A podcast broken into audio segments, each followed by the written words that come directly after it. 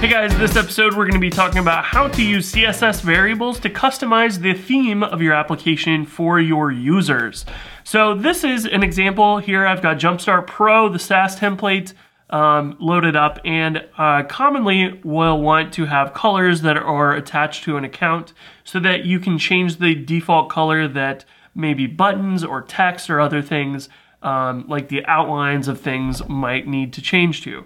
So we're going to add a color field here using the Rails color field helper, which you may not have even uh, realized the browsers have a color picker that is built in. We can use that, save it to the database, and then use CSS variables to change the way that our application looks um, based upon that CSS uh, custom element. So let's dig in.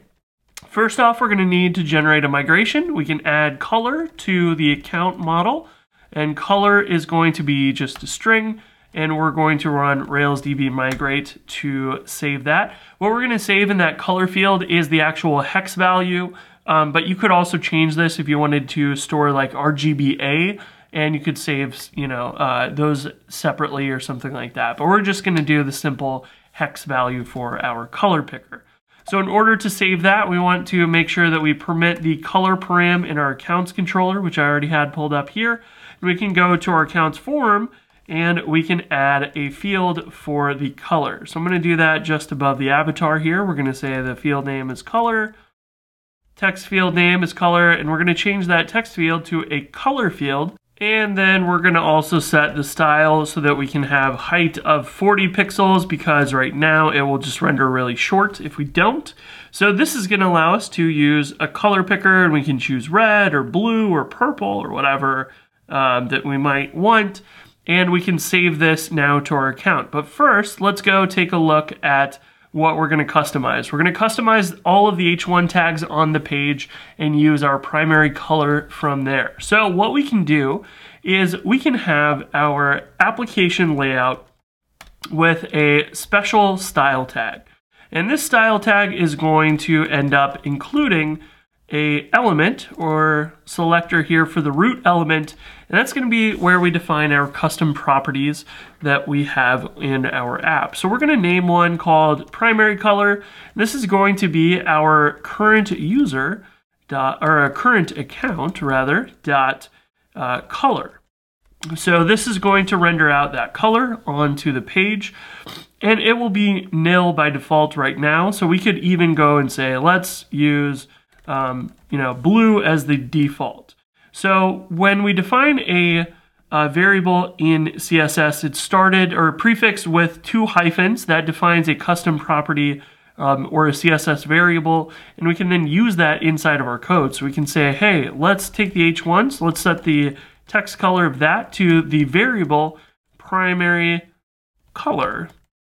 And if we save that, let's actually uh, add our semicolon there for good measure, but you can immediately see that ESBuild has reloaded the page for us automatically and uh, our text color is blue.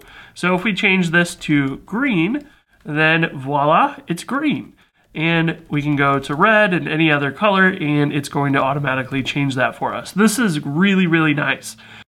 Now you can also define a default value here like blue or you can even do nested variables here. So maybe we have a secondary color that we want to check and then we'll finally fall back to blue. If we didn't define any of those uh, variables, what we'll see is it defaults to blue because it tried to check these primary and secondary color values and they are not defined. So this is really cool and does a great job of allowing us to customize multiple variables here that we might want uh, as well.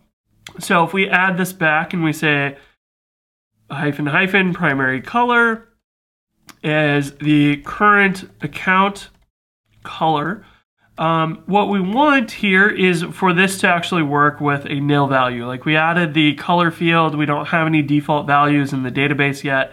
And what it's gonna do is kind of ignore this rule because if we click on primary color, it found the variable, but it's empty. So it's using that uh, empty value here and just kind of ignoring it in the browser because it's like, well, this isn't valid. Um, and that's one of the reasons you might want to put a Ruby thing here where you um, output a string for the default color, or you can have this say if current account dot color, then we'll render out that uh, primary color variable. And now it will be back to blue because we are properly hiding this variable or custom property from the CSS. Now I want to point out this um, uh, because, you know, there are often times where you might not have a color or something like that. But what's really cool is this propagates across um, to all of our other CSS. So if we go into typography.css where we display, have all of our H1 um, colors and other typography related settings in Jumpstart Pro, we can move this to there and that is still going to work. So what will happen is this variable gets defined on the root and it actually applies to all the other CSS that we have on the page. So it's going to apply here, even though we're doing the definition of it up inside of our head tag there.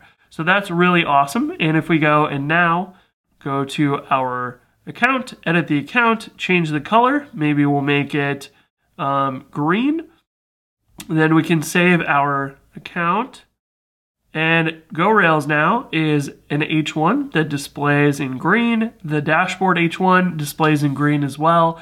And if you inspect this in the browser, you'll see that the color is green. And if you click on the link here for the primary color, it is defined as the hex value. So that is wired up so that we can define all of those. You could add the secondary color if you wanted. And this allows you to now really easily go make customizable themes that are visually different because you can do other colors, you can do other any other properties that you might want. You might want to have like shadows that are bigger on some or smaller on others, and you could even customize those properties as well. So you have a lot of control what you can do um, with this uh, using this handy dandy color field that's built into the browser and custom CSS variables. So that's it for this episode. CSS variables are something you might not have even realized existed. I hope you enjoyed it and hopefully it helps you add some cool themes to your application as well. That's it for this episode. I will talk to you guys in the next episode. Peace.